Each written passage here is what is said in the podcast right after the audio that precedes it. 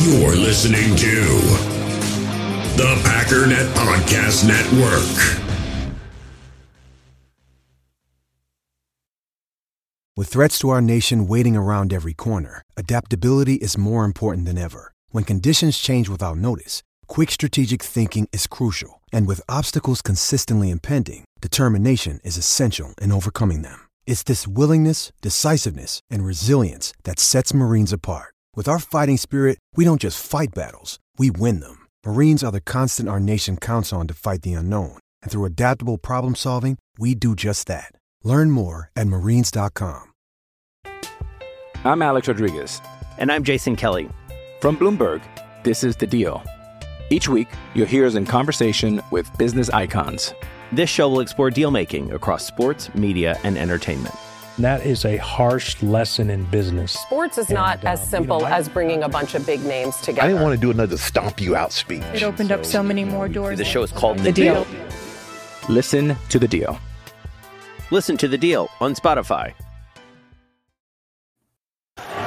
On the fake, Rodgers lets it fly. Has Watson. He's got it on his feet and he's in for the touchdown.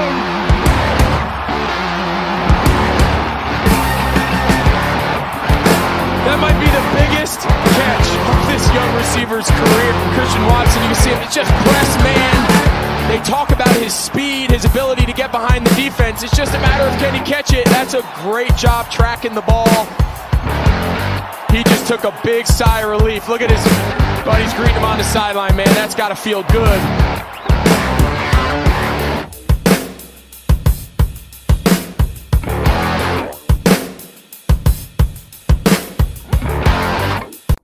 Hey, what's up, guys? Welcome into Packers Total Access. My name is Clayton. You can check us out on packernet.com. You can find me on Twitter at Packers underscore access. If you'd like to email the show, you can send a message to Packers Total Access at gmail.com. Also, if you'd like to text the show, you can text us at 865 658 5824. Again, that is 865 658 5824. Now, on today's show, we're going to answer a couple of text messages from some uh, some listeners. Been some really, really good communication there. Uh, man, we've got people from all different walks of life, all over the country. Some in my neck of the woods, which is really really cool, um, but also just people with different opinions, right? Like people with uh, with they're they're wanting different outcomes from this whole Aaron Rodgers thing. And obviously, we've got some people that they want 12 back. They want him to retire a Packer, um, you know, on down the road. Um, you know, I think some are holding out hope that, man, we could get two or three more years out of Aaron Rodgers and, and high level of play with a healthy thumb. Um, I think that is kind of uh, in the minority at the moment. You've got some people that uh, kind of want to just see him retire as a Packer. I think that's probably the camp I fall in because you you don't have uh, this much guesswork going into trying to decide if you want to retire or not. And, and I don't judge Aaron for that, man. That's got to be a tough decision. You know, I mean, just forget the money, forget the fact that there's $60 million on the line, right? But also kind of taking into consideration about how your life's going to change because to me, he always seemed like that type of person that he didn't want to, you know, make a decision, then change his mind on it, right? Um, you know, there's rum- rumors and, and rumblings that Tom Brady may come out of retirement. I haven't heard the latest on that. You know, obviously this isn't a Buccaneers, Patriots, Raiders podcast. I know there was rumors that he might be interested in going to the Raiders with Josh McDaniels, but He's changed his mind before. That wouldn't surprise me. Obviously, Brett changed his mind 32 times in the course of about three days, what seemed like. but with Aaron, he just seems like a different type of cat that when he makes a decision, it's going to be done. And first of all, the the the grumblings have reemerged of he's holding the team hostage. We did a poll, and not that polls are everything, and I understand that you know most of the time certain people follow certain people, and it can become somewhat of an echo chamber. Therefore, the polls uh, may show that you know uh, it's an accurate assessment in in regards to the host or the the person whose uh, Twitter account you know they're following and things like that. It can become very biased, but we all kind of universally agreed. I think it was seventy percent of the poll 70 or 80% said as long as he makes a decision before free agency starts, that's the big thing, right? And we got free agency frenzy starting on Sunday. If I understood correctly, the new league year starts on the 15th. However, on Sunday, I think teams can begin reaching out. I believe that's what free agency frenzy is. Is you've got this buffer period where it's not considered tampering. Um, I don't know for sure. You know, do your own due diligence there, do the research, figure that out. But I personally believe the 15th was a reasonable time frame. You know, he can take all the way up to the last second. But we've got some news that broke that we're going to cover at the end of the show that Tom Pelissero just tweeted out. Um, just kind of talking about that timeline and things like that. But with that being said, let's just jump right into the show. Um, we're going to hit on several things. We're going to start with Mark Murphy's comments. Some of you guys are going, "Oh, I know what this is about," and boy, it caused some controversy. There's there's no doubt about that. Um, but we're going to play this video. This is uh, Mark Murphy. This comes from Adriana Torres's Twitter page at Torres Adriana TV. And she said, I asked President CEO Mark Murphy, uh, Packers President CEO Mark Murphy, why they let the Jets talk with Aaron Rodgers. Um, he said, quote, it's a situation where I think we wanted to help Aaron achieve what he wanted, as well as the Packers. Hopefully it'll create a situation where it's a win for both sides. Now, I'm going to play the video so you can hear. It's about two two minutes and 11 seconds uh, long. I don't think it's the entire interview. Um, he There's another soundbite or, or a group of sound bites that, that kind of came out um, where he's in a different setting at this same event that he was at that, you know, may have more details. I'm just going to play this two minute clip and kind of give you the gist of my opinion of what he said and then we'll move on to the next topic. But let's go ahead and play it here. Like I said, this is uh, Packers president slash CEO Mark Murphy. Um, un, you know, I want to I want to point out that NFL Rumors Twitter page had tweeted out that this was the Packers general manager, Mark Murphy, and we all got a pretty good laugh out of that. It's like, man, you guys are pretending like you know inside information and you're breaking news, and you don't even know that this guy isn't the general manager that's kind of odd to me. But uh, again, we you know we give people space. I make mistakes all the time. I'm going to continue to make mistakes and say stuff that's stupid and inaccurate, and we'll try to correct them as we go. Hopefully, everybody kind of looks at looks at life that way. But that was just pretty funny to me that people are trying to uh, get their clicks off of this story, and they don't even know. Uh, you know the actual titles of the people who are talking, but anyway, let's hear from Mark Murphy.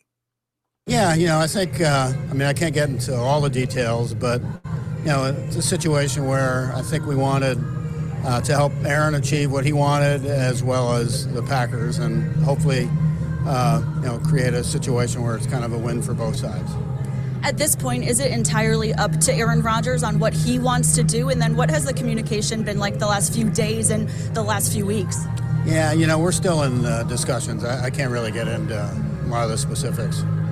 Um, just you know, 15 years ago, this Packers organization has been through something very similar with Brett Favre, even with the Jets involved in all of that. How strange has that been? And then what has this organization learned from 15 years ago now using uh, in this year? Yeah, well, obviously, we're very fortunate to have back to back Hall of Fame quarterbacks. And yeah, it's it was very early in my tenure, so I remember it very well with, uh, uh, with Brett's situation. And, you know, um, it's kind of the happens in our game. You know, nobody, very few players play for only one team. Uh, and, you know, obviously Brett had a great career, Aaron had a great career here. And uh, regardless of what happens, you know, Aaron will be in the Pro Football Hall of Fame, he'll be in our Hall of Fame, and we'll bring him back, he'll retire his number. And, uh, but this is just one of the things that you go through as a team. And, uh, you know, again, we want to try to achieve something that's good for both uh, Aaron and us.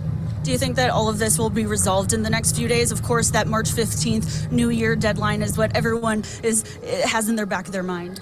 Yeah, you know, I think ideally for everybody uh, would be to have this resolved before uh, the start of free agency in March March 15th.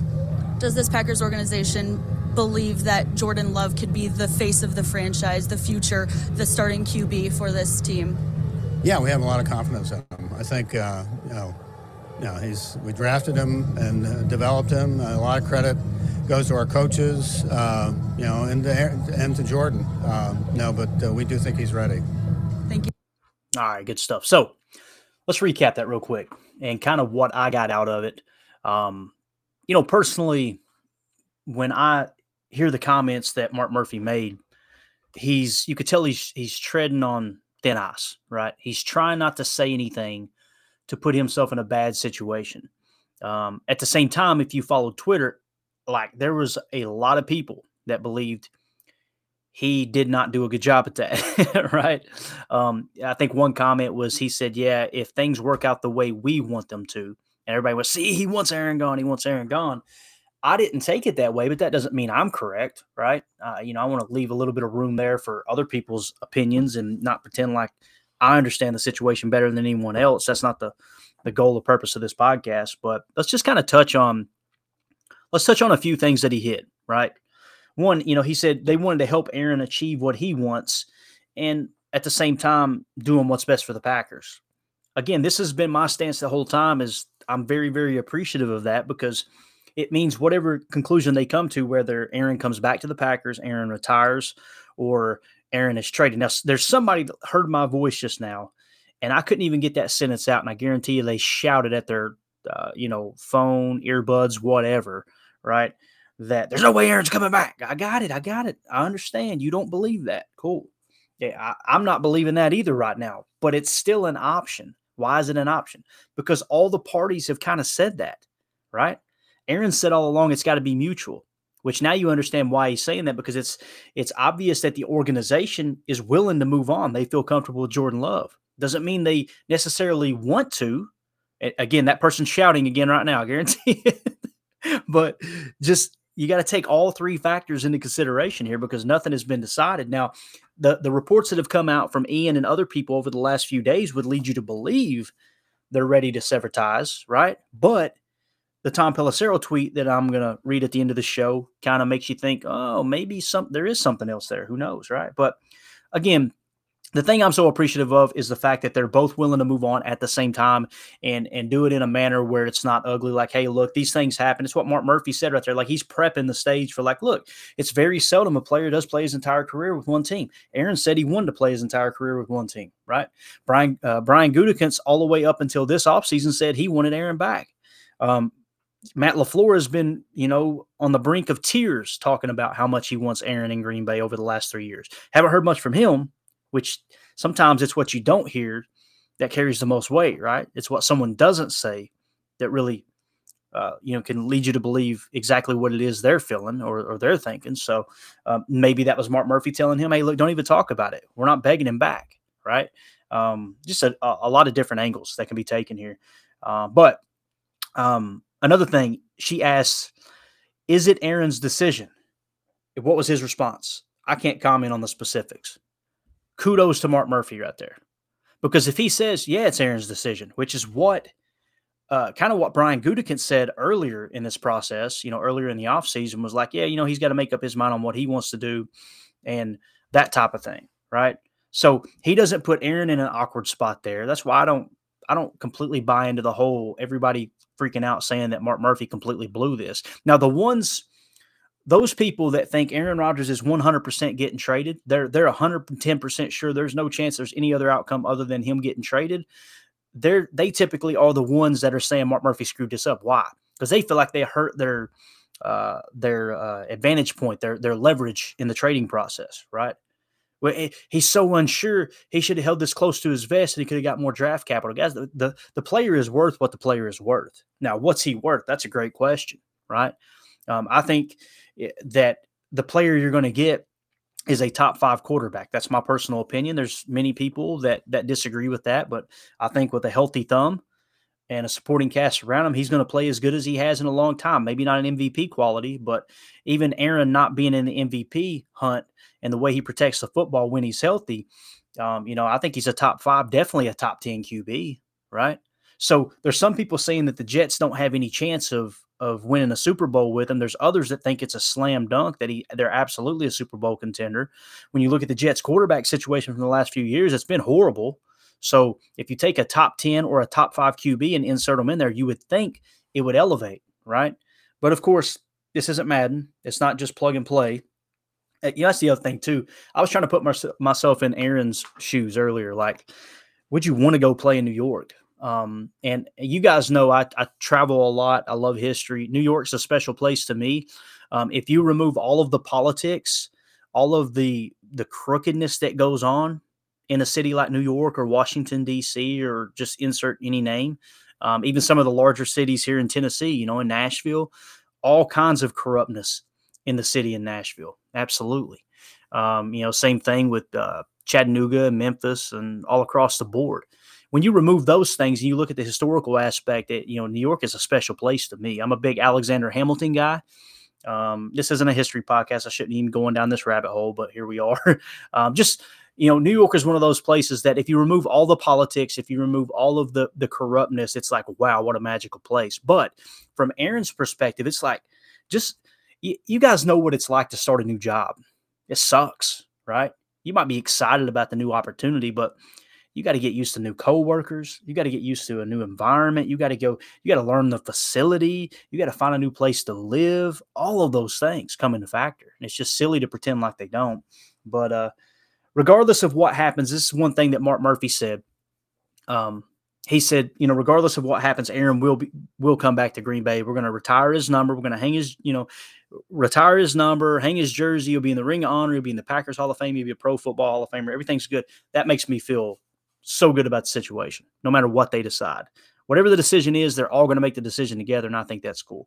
Um, now, uh, he said he, he, was asked about Jordan Love. What did he say? We have a lot of confidence in Jordan Love. You know, he's he's been uh, drafted and developed and training and sitting. He started to say with the help of Aaron, and he cut himself off, and then he went on to the coaching staff and stuff. I thought that was kind of unique, right? Like he didn't want to give any credit to Aaron, but um, I don't that may not be the case. It's it's unfair for me to say that just hearing him start to say Aaron's name and the whole interview was about Aaron. Maybe that was the only slip up. But anyone who thinks that if Jordan Love comes out and he balls out, that none of that has to do with Aaron Rodgers, they just hate Aaron Rodgers because he's got to sit behind Aaron and learn from one of the best.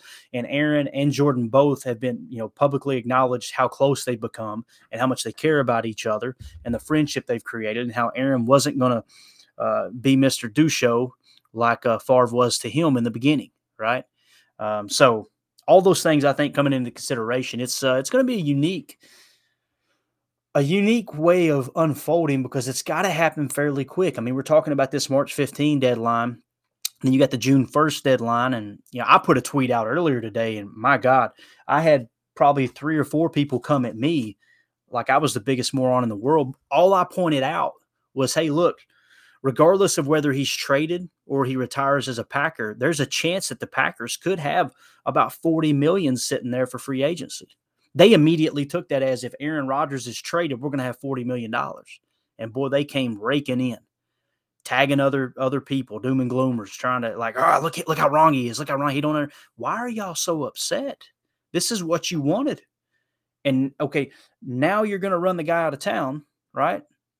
You eh, you know, the organization hasn't done that. Understand what I'm saying here.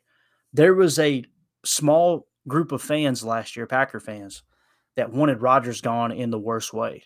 Now it looks like you're closer to getting that. And now you want to harp on the negative aspect of him being traded in a $9 million uh, extra penalty tacked onto the cap penalty and all these things. It's like, you can't have it both ways, gang. Sorry, that's not how this works. You were all for this. Were you all for this just so you could complain about it? And that's what I pointed out in the in the following tweet was like, first of all, if you're going to insult people, you're getting blocked. Okay, don't go cry about getting blocked because you came in and called somebody stupid and and dropped a couple four letter words on them. Right? You're going to get blocked. It's it's that simple. Go on with your life. But to here you you wanted this situation you wanted this scenario the scenario happens now you're going to point out the negative aspects of this scenario and don't you dare try to think of anything positive that may come out of this right? and it just it, it, cracks me up. I'm like, man, you guys, it's almost like they wanted to steer this down this direction. And then once we get here, now here's the kill shot. Let's point out how the front office is horrible at what they do. Like, and that's what I was saying to somebody earlier. It, it's not a, I don't think they somebody called him an Aaron Rodgers stand. I said, no, I don't think it's that. I've been called an Aaron Rodgers stand, which is hilarious. And it's like I'm just pointing out what I see on tape and what, you know, when receivers are falling down, they're leading the league in drops, and quarterback's got a broken thumb and he's missing his two best offensive linemen. It's hard for me to say it's all his fault. right. So um yeah, it's just it, it's such an interesting topic. There's no no doubt about that. Let's move on to the next one, then we'll wrap back up with the uh, Tom Pelissero. We'll check Twitter one last time, and then we'll tell you what we got on tap for this evening. Uh, this evening being Saturday evening, that will go out in podcast form on Sunday. I'm really really excited about. But up next, we got the Packers Daily Video. with uh, the middle linebackers, Campbell and uh, you know De'Vondre Campbell and Quay Walker. Um, you know, I'm excited to see what Quay does in year two. You guys know I was pretty critical of Quay's play. Um, he had some huge numbers. Um, obviously forcing uh, turnovers at times with forced fumbles. He had, I think he had seven or eight pass deflections. I don't have those numbers in front of me today. I talked about them a couple episodes ago, but you know, the main thing you're looking to see for a rookie player is them to get out on the field with significant playing time and hold their own. Right. Devonte Wyatt didn't get, I wouldn't consider significant playing time, but when he was out there, he held his own. Quay Walker was out there a whole lot last year, and I felt like he held his own. Now, I'm not in the camp of this guy's going to be an elite linebacker, not yet. I hope it pans out, right? But I do think that middle linebacker being a tier two position of importance um, on defense, you guys know defensive tackle, middle linebacker, and free safety are my most important aspects of the defense outside of the edge defender. Um, so within this tier two category, I do feel like middle linebacker is pretty well locked up. We're okay there. We need a free safety, and let's hope that Kenny Clark can bounce back and have a better year than he did last year. But let's uh, let's listen to this video. This came from Packers.com, Pack, uh, Green Bay Packers YouTube page, free to watch. Go give them a click. Um, but this is them talking about the middle linebacker position. Throws right side and it is intercepted. De'Vondre Campbell down the left sideline to the house. Yes, a house call. De'Vondre Campbell. The only NFL linebacker to record multiple interceptions and 95 plus tackles in each of the last two seasons, De'Vondre Campbell. Throws it over the middle, intercepted. De'Vondre Campbell. Number 59 earned first team All Pro honors in 2021 with two picks two sacks, and a career best 145 tackles. De'Vondre Campbell on the hit, and the Packer defense has come to play. Over his seven seasons in the league, Campbell has racked up seven INTs, eight forced fumbles, and over 700 tackles, averaging more than 100 per year. And now Campbell has a counterpart in Green Bay's new team leader in tackles, Quay Walker flashing across the line. Wow, Quay Walker. I think where Quay is right now and what he's doing on a daily basis, I'm, I'm really happy with the kid. Hammered down on the play. Quay Walker. He kind of has the mentality and he feels whatever you want me to do, coach, I can do it. So I can line up anywhere and uh, I'll, I'll, I'll get it done. Chased by Quay Walker. Chased down and taken down. Wayne, I think there's one inside linebacker in all of football that could have caught Justin Fields like that. Yeah. And his name is Quay Walker. Football is something I give my all to. It's something I love to do. So uh, I don't cheat it in no ways. Uh, I put the work in, time in, day in and day out, and uh, I always pray that I can get the best outcome of it. But in reality, it's not going to always be with that. So with the highs and the lows, I just keep my head down and uh, just keep working. That's all I can do. Love that guy, man. Dude, he, of course, he's not perfect. He being Quay Walker, um, you know, made some mental mistakes last year. We talked about it. You guys know how I stand on it, but um, that dude, athleticism, and you could just tell he loves the game. It means something to him. I can work with that. If you actually care about what you're doing, we can polish up the other things, right? And we can we can harness that energy that went you know in a negative manner last year with the personal fouls and and and boneheaded plays after the whistle right we can work with that if somebody don't care and they're just in it for the paycheck, or they're just man, let me get four years in the NFL, then go on and do what I want to do, sell Pokemon cards, whatever it may be. Whew. I'm sure some of you giggled just now because you know exactly what I'm talking about with Blake Martinez. But hey, whatever makes you happy, it's cool. It's just you could tell some players they're not in love with the game, right? And Quay Walker kind of feels like he loves to play the game, right?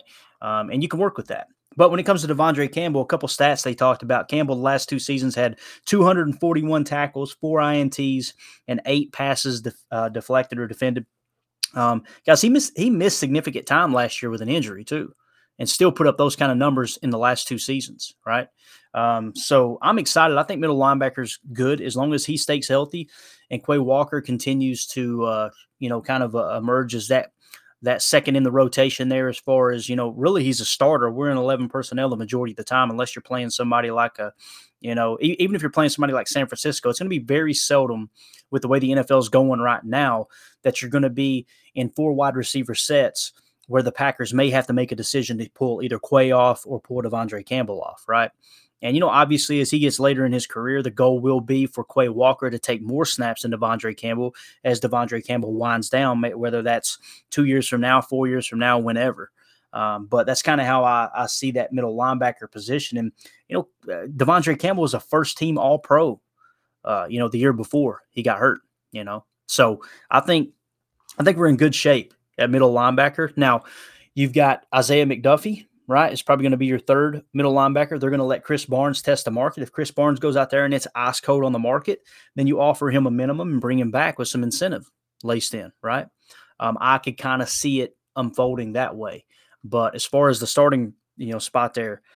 In the hobby, it's not easy being a fan of ripping packs or repacks. We get all hyped up thinking we're going to get some high value Jordan Love card, but with zero transparency on available cards and hit rates, it's all just a shot in the dark. Until now, introducing slab packs from arenaclub.com, the only repack that provides real value, a complete view on all possible cards, and clear hit rates for each one. Now, when I buy slab packs on Arena Club, it finally feels like I know what I'm getting.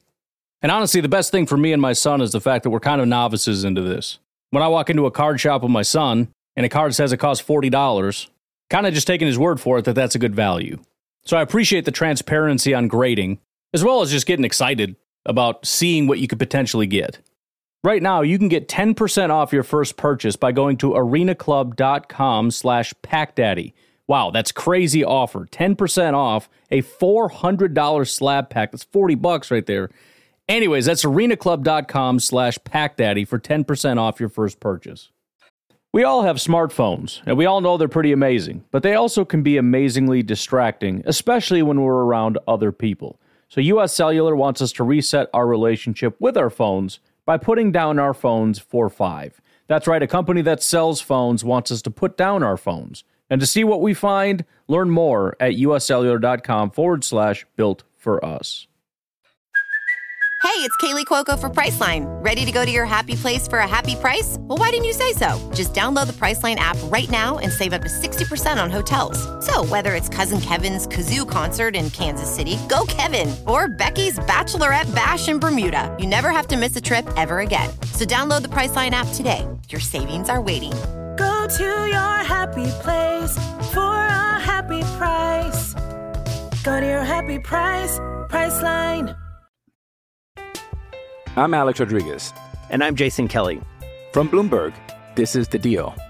Each week, you'll hear us in conversation with business icons. This show will explore deal making across sports, media, and entertainment. That is a harsh lesson in business. Sports is not and, uh, as simple you know, as bringing a bunch of big names together. I didn't want to do another stomp you out speech. It opened so, up so many more doors. The show is called The, the deal. deal. Listen to the deal. Listen to the deal on Spotify. De'Vondre Campbell, I don't think you can get much better than that here in the league. I mean, he was he was pretty much uh, like I said, first team All Pro the year before, and uh, and in, most cases, people would have looked at him as a, a top three inside linebacker in the entire National Football League. You know, maybe just behind a, a handful of people who are considered elite. But uh, I'm excited. I'm excited to see what the middle linebacker position does. Let's do this. Let's move on to a listener text. This comes in from Emilio from uh, Maryville, Tennessee which is just right down the road from me, probably about an hour and a half away. Um, he said, Clayton, it's Emilio. I live in Maryville. Uh, you had responded to one of my emails on your earlier episodes back in the summer slash fall uh, of last year. I'm in both camps, excited for love when it comes, and I love everything Aaron has given us. And if he comes back, what he will continue to give us. I'm just wondering with all of the Jets trade talk, maybe this has gotten lost, but would he want to go into the division with Josh Allen? They play twice a year along with Tua. But not only them, you've got Burrow, Mahomes, Herbert, all in the AFC. Why would he not stay one more year in Green Bay, where the quarterbacks in the conference uh, in total are subpar to the AFC? Appreciate your time. Thank you for all your all you do. Right. So I responded to him, which uh, I'm not going to read my response. He followed up and said, uh, you know, I basically thanked him. He says, not a problem, man. Least I can do. I know you're putting in the grind daily. It's wild uh, how the lawn and landscaping has already taken off this year here in Tennessee with the weather. I'm busy as can be already, man. It's it's crazy out here. There's it's wild. It's it's supposed to be colder than a well digger's butt this uh, these next five days, and the grass is grown like crazy already. So it's going to be interesting to get the crews out there and get everything geared up. But uh, he said, I really think we will get one more year with Aaron. He will cement himself by not following the same path as Brett. He's already taken so many steps uh, to not go down that path. So few to get to uh, be with one team. Why not cap a Hall of Fame, Packers Hall of Fame, one town, one team, 112, and a remarkable career? Hang it up and walk into the sunset at, at uh, Super Bowl 40 or at, at 40, I'm sorry, Super Bowl or not. So at the age of 40. I said I completely agree, man. That you guys know that's been my top choice the whole time, and I've gotten uh, criticized for it, uh, and that's fine. People, right, you know, have the right to their opinion. Um, but like Emilio was pointing out there, you know, it, it's great points. You know, Aaron, Aaron would have to compete with the Bills, the Dolphins, and the Patriots, right? And some people snicker at the Patriots. It's hilarious to me that that they still think that that's just a pushover team, and it's not. Um, they've got a ton of money to spend in free agency. Bill will use it wisely. And I know Devin McCourty just retired, but they they Bill always if there's one thing Bill is great at, and I really wish the Packers would pick their brain. And when people were talking about secondary coaches and things like that, I personally was wanting the Packers rather than hiring within to promote the safeties coach to secondary coach. I was hoping with with the uh, you know the uh, leaving of Jerry Gray, I was hoping they would go to the Patriots organization and pluck one of those young guys out and bring them in to the building it would be technically be a promotion for them because the, the Patriots always have a solid, stout safety room. I mean, all the way back in the day, think of the glory years of the Patriots. Who were the safeties? Who were the DBs? You had your Ty Laws, right? And then you, you moved on to who? Rodney Harrison. And then from Rodney Harrison, you move on to just insert the player's name. They were, they were always strong at safety. Then you step into Devin McCourty, right? And now you got Kyle Dugger, which is hilarious. When they drafted Kyle Dugger, listening to the Patriots podcast, the fans went ballistic. Like he's just trying to outsmart himself. He thinks he's the smartest person in the room. He being Belichick, and now Kyle Dugger's playing at a great level. And it's like, oh, okay, maybe y'all need to shut up and listen to what the old man's got to say. But uh, there's something that they do really, really well at that safety position that I wish the Packers had because it's been missing for quite some time. You went out and you signed Adrian Amos. That was a great free agent signing. Now, obviously, he struggled last year. Maybe that was a fluke, but you know something's went awry there. But think of all of the safeties, and I posted a clip of of Micah Hyde on Good Morning Football, and funny somebody came at me on Twitter and said that was incorrect until I showed the exact moment that he said it. But he said that the, the Packers didn't even offer him a contract midway through the season. Midway through the season, they let him know you're not going to be back with us. And he's like, all right, I'm going to play this thing out.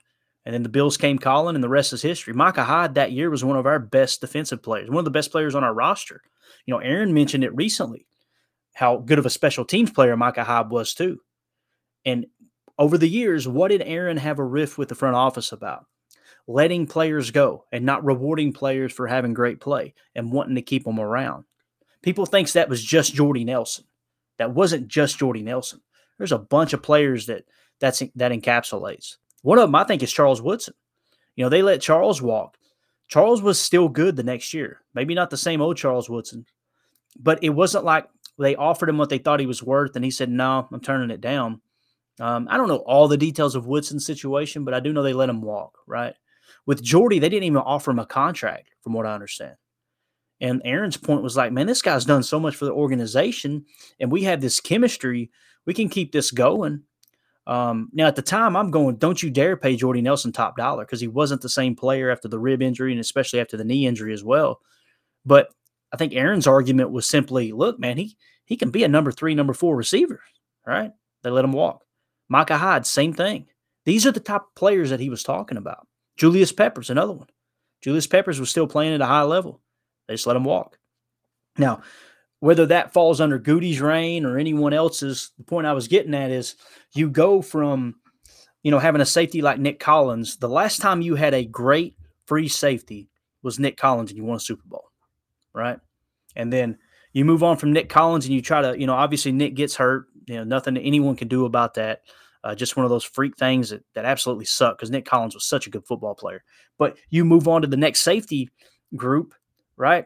And, and, what did you do? You let Micah Hyde walk. And if I remember correct correctly, it's because your draft pick, uh, Morgan Burnett, was going to be stepping in, right? You have Morgan Burnett, whether he plays strong safety or not. And then you move on to the next draft pick and the next draft pick and the next draft pick, and you're trying to fit, you know, uh, uh, square pegs in round holes. And it's like, you could have signed Micah Hyde to a long term deal, and your free safety position would have been locked up. You know, and and and you and it would have been good up until last year, where Micah Hyde, you know, kind of, uh, you know, was like still playing at a high level. Um, there's there were some mistakes made. And, you know, I'm not here to bash the front office or pretend like I understand building a football team better than them, but you've got to acknowledge the bad. You can't just prop the front office up like they never make mistakes. And this has all been Aaron Rodgers underperforming in the playoffs. When we've watched all these great players leave and go on and do other good things. Now, there's been great, great decisions too. Don't get me wrong. Jordy Nelson was the right decision if he was asking for top dollar. The reason, in my opinion, looking back in hindsight's 2020 at the time, I was all for letting Jordy walk because I didn't know the details of. They wasn't even going to offer him a minimum contract. That was just crazy to me. They did the same thing with Cobb. Now Cobb was he worth 10 million per year? I mean, with Aaron Rodgers, possibly. The guy still graded out as the second highest receiver on our roster last year, right? Um, and if he had never left and they had grown and built together, you know, who knows what those years would have looked like when we were trying to bridge the gap there into the LaFleur era, right? So um, just interesting, man. Interesting things to talk about. I'm not saying it's concrete one way or the other, but he does make great points about him going to the AFC, having to compete with Burrow and Mahomes and Herbert.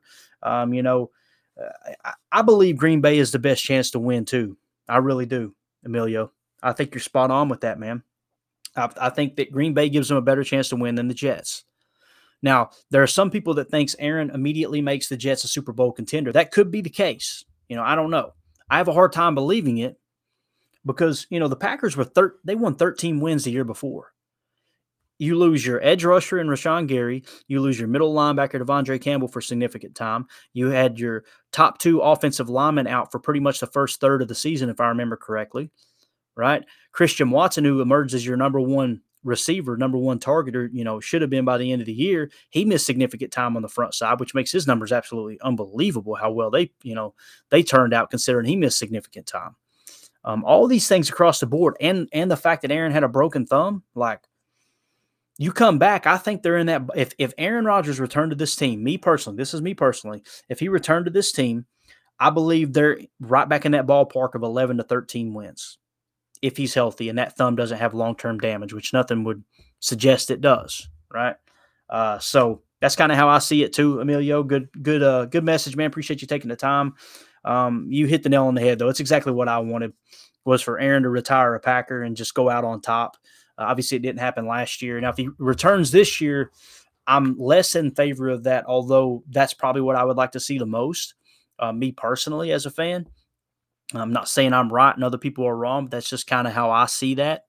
Uh, but, you know, this was kind of the window that made the most sense for the Packers. If Aaron retires, you're the the speculation I'm going to put in quotations because again, I've never claimed to understand Aaron Rodgers' contract fully. All I'm pointing out is no one else does either. They like to pretend like they do, but they don't. Um, it, it looks like he would free up somewhere between 15 and 17 million if he retires, right? And that's what I was pointing out today. We're sitting at 25 million under the cap at the moment. If Aaron were to retire, we free up, you know, 15 to 16 million right now, which puts us 40 million under the cap. Um, you know, if Aaron is to be traded, there's another nine million that has to be accounted for. Nobody's ever said it wasn't. People came swooping in like, "Oh, you overlooked this," and no, bub, we didn't. Read the tweet again. Read it again. so, anyway, good stuff, Millie. I appreciate the text. Let's move on to the next text. This comes in from Adam. He was also in Tennessee, which is really really cool. He says, Hey, Clayton, Adam here. Big fan of the pod. Got fam down near Johnson City. Beautiful place. We'll be applying there for an orthopedic surgery residency in the near future. So fingers crossed, dude. This area here is all medical. You're, you're going to be in the right spot if you come to uh, uh, the Johnson City area. I'm back in the country, but in Johnson City itself, man, it's kind of a medical community. I did a lot of construction projects in a place over uh, downtown called, or next to downtown called MedTech.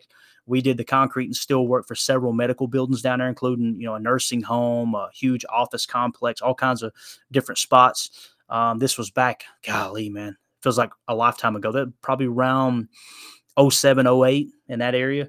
But man, there are plenty of opportunities when it comes to medical. Anyway, this isn't a career podcast. Question is, why are you so enamored with the take of free agent tight ends?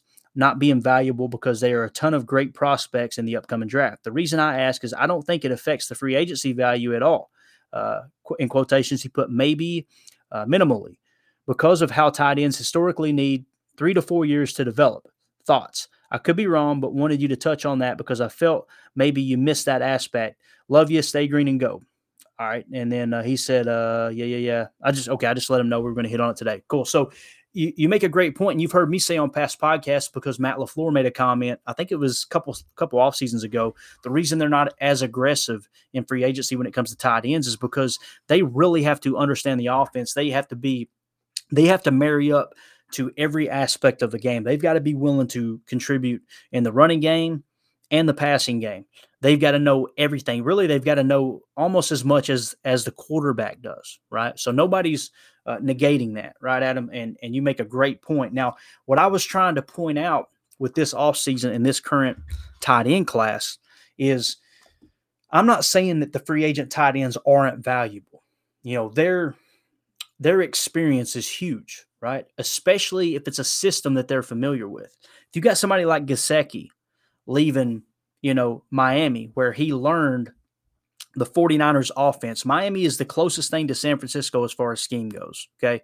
The Packers, the Rams, all these other people that are within that Shanahan tree, they don't run what Shanahan runs to a T. There's a lot more 11 and 12 personnel, personnel, as where San Francisco has a lot more 21 personnel. The only team that really competed with that number, in my opinion, was the Miami Dolphins. They ran a lot of 21 personnel. Now, the fact that they're letting Gesicki walk or test free agency kind of tells you maybe he wasn't a complete fit for their offense like a George Kittle is, right? But with that being said, there still is experience there. Um, I, I actually kind of said the opposite, and I got roasted for it. That's what's hilarious, Adam. Is you, you're kind of you're kind of asking me a question, and I know you're not doing this purposefully, but hopefully we can clear it up by the end. You're kind of making it sound as if, man, you don't think that free agent tight ends are valuable. That's not what I'm saying at all. I said the opposite the week of the Super Bowl. Well, actually, two weeks before the Super Bowl during the playoffs, and I got roasted for it, dude. Adam, they came at me, pitchforks and burning torches. It was like, oh, yeah, waste a first round pick on a tight end, blah, blah, blah, blah, blah. Like that tight end isn't that important. Yeah, it is. You look across the tie, look across the playoff teams, and everybody had a solid tight end, right? Which uh, some of them were actually, you know, due for contracts this year, and we'll kind of hit on here in a second. So I'm not saying free agent tight ends are valuable. Like Dalton Schultz, let's look at him, right? He's considered the top free agent according to PFF. Okay, Dalton Schultz is. He's the 20th ranked free agent and his projected contract is four years, 14 and a half million. We already talked about this. I'm not going to bore you with all those details again, right? when he was coming out in the draft, the consensus big board had him as the 100th overall prospect, right? And his PFF grade in 2022 was a 68.3. So think about that. He was the 100 ranked tight end in the draft, okay, according to the cons- consensus big board. And his PFF grade last year, going into free agency, that they're saying is going to warrant a four-year, fourteen and a half million per year average with up to 36 million guaranteed is a fair market value, is what people are predicting. His PFF grade was only a 68.3. Granted, that's that's good, you know. It's not great. It's darn sure not great. Maybe I should say solid. That's a decent PFF grade, right? But when you look at how he performed over the years, it's been up and down. You know, his his rookie year was 63.9 and this last year was a 68.3. That's pretty close, right? To the same grade. So when we talk about early in their career, it takes them a while to get it going. You know, Evan Engram just got the franchise tag in Jacksonville, right? His rookie year, his PFF grade was 60.6. His second year in the league was 53.5. And then last year was a 67.6. So you don't see a huge jump in difference there, right? Now, here's the one I wanted to kind of point out too Mike Gesicki right? Mike Gesicki, his PFF grade his rookie year was a 78.1. But the narrative has been drawn not by you, Adam, partly by me, because I was regurgitating what Coach LaFleur said, which you got to kind of be careful with that too, because there is such a thing as coach speak. You're not going to tell other teams what you're thinking about doing or what you think is valuable, right? Sometimes it does slip up, and there are people that are more genuine on the mic than others. But you know, with with Mike Gesicki, 78.1 his rookie year. Last year he was a 60.5. So he went down. You understand what I'm saying? Now, still, these are the the tight ends that I highlighted. Like, hey, look, man, they people went out and spent draft capital, and they went and spent money to get these tight ends. It, maybe it's more important than I'm, you know, giving it uh, justice of. So just wanted to point that out that his Gesicki's best grade was his rookie year at a 78.1. Now, these these guys are less talented than Michael Mayer and Dalton Kincaid. Right? Now, what do you mean? What do I mean by that? When you talk about where they were ranked, again, let's just go to the top free agent, Dalton Schultz. 100th overall in the consensus big board. On my board this year, my critical board this year, Michael Mayer is 22nd, Dalton Kincaid is 24th, and then you slide down, you got Luke Musgrave at 28th. Again, these are going to shift, shift and adjust a little bit, but you could see they're they're all, you know, it, you can go down to Darnell Washington, which is a lot of people's draft cr- uh, crush. He's 33rd. Dalton Schultz, the top ranked free agent tight end this year, was 100th, 100th. So these guys are more talented. Now, why do I point that out? If we've already debunked that a tight end can perform uh, well when he first comes into the year, which we just pointed out with the PFF grades, right? Whether you believe PFF is everything or not, I don't believe it's everything, but I think it's a great resource, a great tool.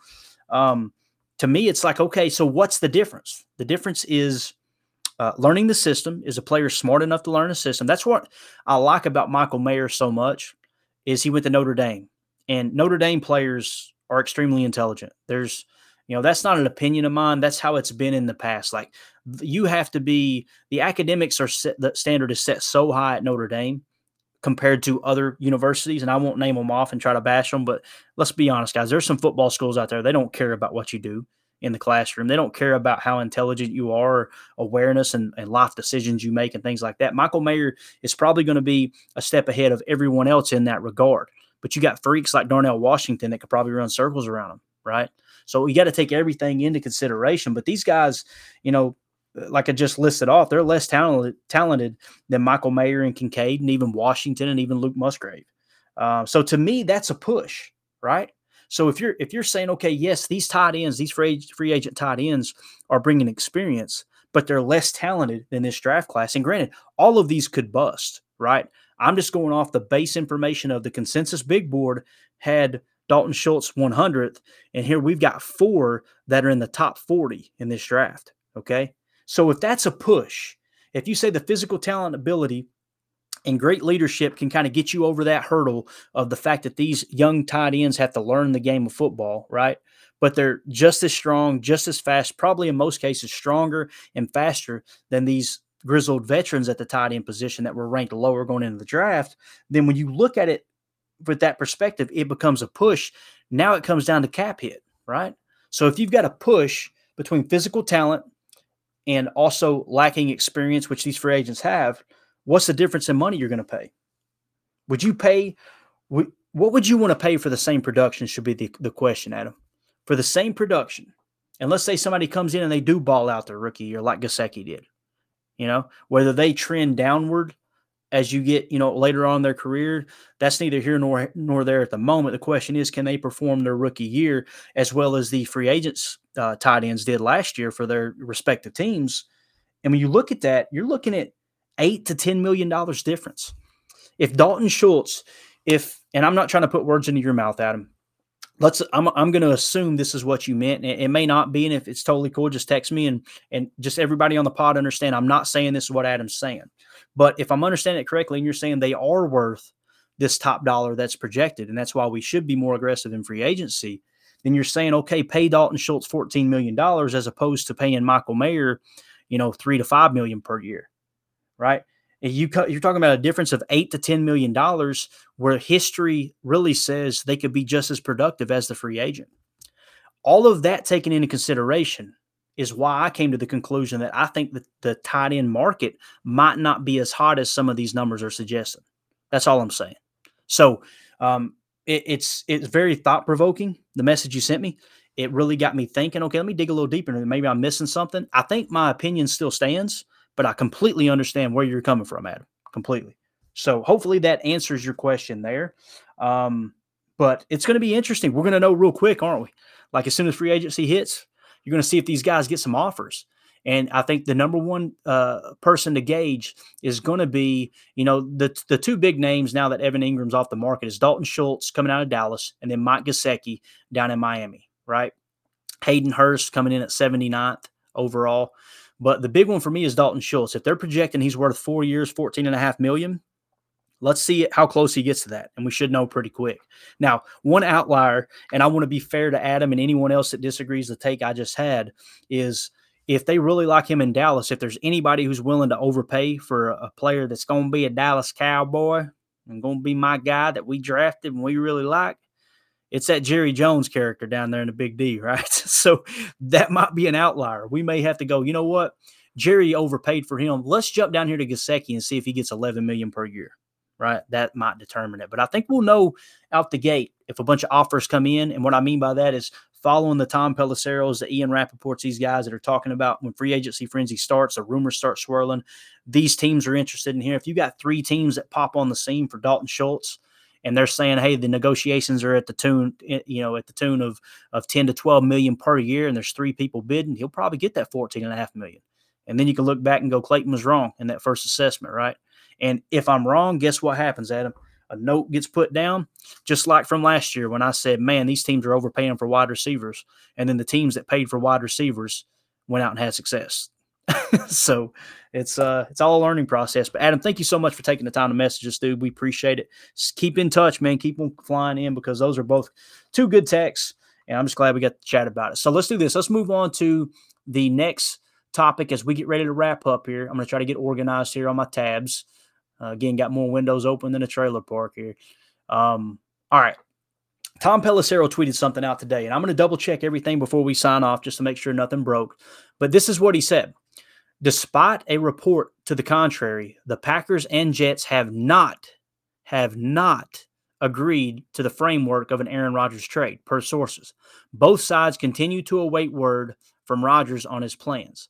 If he decides he wants to go to New York, then the teams will work to hammer out a deal. Now, we knew a deal wasn't finalized. There were some people that reported that and then they retracted it. But there was a lot of reporting that went on saying a the framework for a deal was already in place. Now, when they asked Mark Murphy, Mark Murphy said, "What? Um, you know, can't really comment on the specifics." So he didn't give anything there, right? Why can't he comment on the specifics? Maybe because there isn't any specifics to comment on. Could be, right? Not saying that's the case, but it could be. And then Tom Pelissero coming out and saying that there is no framework in place. They just simply gave Aaron Rodgers permission to talk to the Jets, meaning they probably talked, all right, here's what we plan on doing with the team. Here's what you can bring in. Maybe you can bring Randall Cobb with you. Maybe you can bring this one, that one. We're we'll get, maybe they said, maybe the general manager said, we'll give you full rein, anybody you want, as long as we can make it work within our salary cap. It's all about giving you one or two years to try to win a Super Bowl here. That could have been the case, and that's all the conversation was. And no framework has been talked about. Now Aaron goes back to whatever you know system method, whatever he wants to do, whether it's a darkness retreat or hanging out on uh, on the beaches of Malibu watching watching whales, right? Um, and now he needs to make a decision. So he knows the Jets want him. Check that off the list. If Aaron wants to play, now it's going to come down to him going back to Green Bay. And I still think this is on the table. If he goes back to Green Bay and says, Man, I really want to play one more year in Green Bay, that's where I think the when he said the contract has to be touched, I think it has to be touched either way, but maybe something can be done there to relieve a little cap. If that's the case and you think Jordan Love's the guy, then you sign Jordan Love to a 40 year extension with the understanding that Aaron's going to retire next year. This is the last year. It's the only way I see that happening. But again, I'm kind of leaning towards he's either going to retire or get traded. Not that I want that, but that's just kind of what it feels like. But I wanted to point out that Tom Pelissero did say that all of those reports that came out, and I shared some of them, and and everything. Every time I share something on Twitter, it's like, hey, look, here's here's the latest. I didn't say it. This is what this person's saying, right?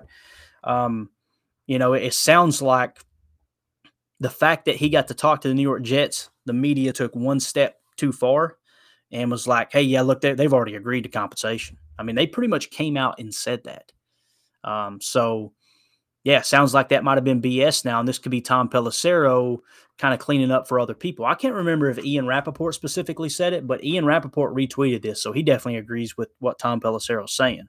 It's funny if if Ian does have a tweet out there saying they've already agreed to compensation, and then Tom Pelissero puts this out, and then Ian retweets it, it's like, what are we doing? Maybe it is just about clicks, right? Which we all know it is. So just wanted to touch on that real quick before we signed off. Also, I'm going to go look real quick and make sure nothing has changed. Just bear with me just a second here. You guys know I don't edit the podcast; it's straight uh, straight through. Um, so we just want to kind of take a peek here and make sure there's nothing that we're missing on. Of course, people are tagging me in tweets showing Mark Murphy uh, on an inner tube going down the sledding hill. You can never miss out on that opportunity, right? To to make the old man look a little bit silly with his hands in the air and his mitten and a little ball on top of his uh, uh, on the top of his uh, toboggan, or I'm sorry, beanie. I've learned that people up north call that a beanie, which is hilarious to me. Um, not that there's anything wrong with it. I, I think I've told this story before. I'm going to tell you again real quick as we get ready to wrap up. First time going to Green Bay. My wife and I at the time uh, we weren't married. Watching them play the Chicago Bears. This was back in 03 or 04, way back in the day. And they had this sign up for a credit card and you can get, you know, free piece of memorabilia. So we're like, yeah, what the heck? Why not? You know, when you're young like that, sign me up for every credit card. Why not? right? Yeah, we were idiots. So anyway, we sign up and they said, all right, what which would you prefer? They said, would you prefer a t-shirt or a beanie? And I went, uh, I'll take the toboggan. And the guy went, toboggan? And I went, yeah, the toboggan. I pointed at the beanie. He, I said, yeah, the toboggan, the cap. He said, this is a, this is a cap. And I went, what? He said, this is a beanie. I went, give me the t-shirt. it's like, I have no idea what you're talking about. When I said it too, I said, give me the toboggan. He said, toboggan's a sled. I went, that's a cap. And he went, it's a beanie. I went, give me the t-shirt. so redneck 21, 22 year old Clayton Bailey going to Green Bay, Wisconsin for the first time, drove all the way across the country, got up there, and it was like a different world, right? And I know they were looking at me going, what an uneducated idiot. So anyway, that's all we got, guys. No updates. Looking at Tom Pelissero here, uh, the last one that he did was, uh, yeah, that's the last thing he talked about on that was despite a report to the contrary, the Packers and the Jets have not agreed to the framework of an Aaron Rodgers trade. Per sources, both sides continue to await word from Rodgers on his plans. Uh, if he decides he wants to go to New York, then the teams will work to hammer out a deal. That's where we're at right now. So we're going to get out of here. I do want to say that tonight, the plan is if everything goes as planned, um, at 9:30 Eastern time. We're going to go live on YouTube and Twitter. Me and Dusty Evely are going to go live. And this is an honor. Dusty's one of my favorite follows. We've never done a pod together. Uh, we're going to hop on there and talk a little bit of Jordan Love, a little bit of Aaron Rodgers, and just really the whole situation in general. But I'm excited to hear what he has to say about the film study and breakdown he's done on Jordan Love. He's done some, uh, you know, had some significant time. I about said he did some significant time. Now, Dusty hasn't been in prison, okay, to the best of my knowledge. And if he has, glad you got out. But he's going to break down or, or, talk about some of the film that he broke down on Jordan Love. And the goal is to come away from that podcast, which will go out on Sunday afternoon. We're just going to cut it in audio form. If you guys don't catch it live on YouTube and Twitter, to go into audio uh, on the podcast network regardless, and um, on the Packernet podcast network, I should say. And it's just going to be an opportunity for Dusty to kind of talk about in detail. Hey, here's what I seen of Jordan Love uh, in the just the the little bit of the tape that he has out there, what he does well, maybe what he does bad, what to expect. And what I love about Dusty is there's no bias involved. If he's breaking down Aaron Rodgers, he's going to tell you what Aaron did good and did bad. He's not going to talk about anything outside of what he sees on the tape. And it's why I've dubbed him the Greg Cosell of Packer fans, because Greg Cosell does such a good job at that. Anytime somebody says, well, he got in trouble for this, will he drop in the draft? Greg Cosell will cut them off immediately and go, I'm not here to talk about personal issues. I'm talking about strictly the tape and what I see on the tape from a football standpoint. That's what Dusty does so good too, and it's why he's one of my favorite follows. So uh, hopefully we can put that together tonight at 9:30 and then get you guys a pod out for Sunday afternoon. Y'all can have that to listen to uh, on Monday at any point. Things could break with Aaron Rodgers if and when it does. Um, at least you'll have some information on Jordan Love and uh, and you'll kind of know here's how Dusty, someone who's way more educated, um, both in football and outside of football than I am, and that's the goal here is to bring people in. The things that I do bad, the things that I'm not good at at all, I want to uh, cover those up with uh, with content from people who do know and people that I respect and appreciate their time and appreciate their knowledge on the game of football. So, with that being said, we're going to get out of here. Really appreciate everybody hanging out with us as always. Let's go out and be the change we want to see in the world and go, Pack, go on the fake. Rodgers lets it fly. Has Watson. He's got it on his feet and he's in for the touchdown.